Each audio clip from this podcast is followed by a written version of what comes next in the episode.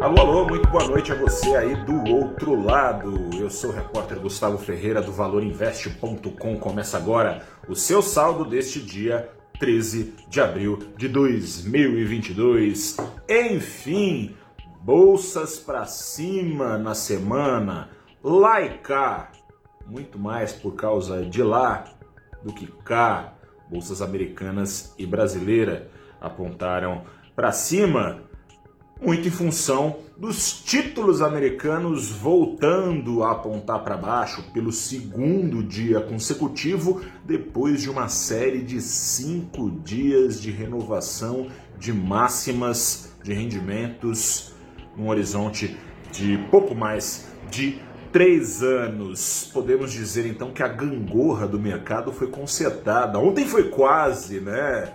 Títulos americanos já caíram ontem os seus rendimentos, os títulos de longo prazo, e as bolsas, tanto nos Estados Unidos quanto aqui no Brasil, ensaiaram recuperação, enquanto os títulos americanos paravam de drenar a atratividade do mercado acionário global. Isso aconteceu ontem com os investidores digerindo a maior inflação americana em 41 anos. Horrível a notícia, mas pelo menos a inflação veio ainda maior do que se imaginava, como vinha acontecendo já algumas indicações mensais de inflação.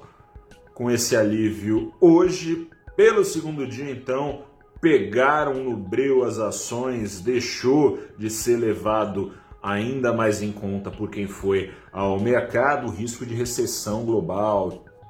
Pode isso acontecer com os juros americanos subindo aceleradamente e assim atraindo mais dólares aos Estados Unidos e os demais bancos centrais sendo levados a também subir os seus juros mais aceleradamente. Contrapartida de juros em alta é crescimento econômico em baixa, se for preciso muito é, aperto monetário para tentar drenar a capacidade de alta da inflação, crescimento pode virar encolhimento no mundo todo. Mas hoje não, veio esse empurrãozinho aí, ainda que investidores aqui no Brasil sigam revisando o cenário, né? Recapitulando aqui para quem está por fora, o Banco Central brasileiro não mais dá como praticamente certo o fim da alta de juros lá em maio, né? Vinha pontuando isso o presidente do Banco Central brasileiro, Roberto Campos Neto, que a Selic tinha tudo para parar de subir em maio, subindo dos 11,75% ao ano, estacionando nos 12,75% ao ano. O que, que mudou? Mudou que ele se surpreendeu, o homem está surpreso, mais surpreso que a média do mercado que já vinha cantando essa pedra, que não ia dar para parar de subir juros.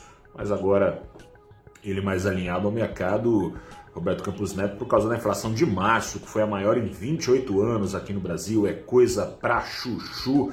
Ficou surpreso e com esse sinal, investidores vão puxando as suas projeções de juros para cima, né? Então, digamos que boa parte, pelo menos nos, pelo menos nos preços das ações dessa revisão de cenário, é, revisão de cenário por aqueles investidores que se permitiram nos últimos dias se iludir, a revisão desse cenário já foi mais ou menos incorporada ao preço das ações e com um empurrãozinho então vindo lá dos Estados Unidos, o Ibovespa pôde estancar o que não são duas quedas, duas quedas na semana, mas três quedas consecutivas, com uma alta hoje pequenininha, de 0,6%, ainda o Ibovespa acumulando perdas na semana de 1,3%. Foi diminuído o impacto negativo. O perigoso dessa história é que a maior sustentação de alta do Ibovespa veio de ação que sinaliza mais inflação, mais juros. A ação da Petrobras foi dos principais resultados do índice, o principal com certeza entre as ações com maior representatividade na sua composição, alta da ação da Petrobras de 2,5%, não tão forte quanto os 4% de alta do petróleo, que não foi tão forte quanto a alta de ontem, que foi de 6%, somado ao rally dos alimentos, o dos combustíveis é o principal motor para tanta surpresa que tem acontecido com o custo de vida global, apertado já por causa da pandemia, ainda mais agora por causa da guerra. O motivo, ou seja, é velho. A guerra da Rússia na Ucrânia segue em curso, assim como seguem emperradas as negociações de paz. A outra notícia desagradável é que o dólar voltou a subir, se antevendo a alta de juros que vai começar mais fortemente nos Estados Unidos no mês que vem, o dólar aqui no Brasil subindo 0,3% aos R$ 4,69. A gente se fala mais amanhã. Amanhã tem saldo do dia, que é saldo da semana, porque sexta-feira, mercado fechado, feriado de Páscoa. Até amanhã.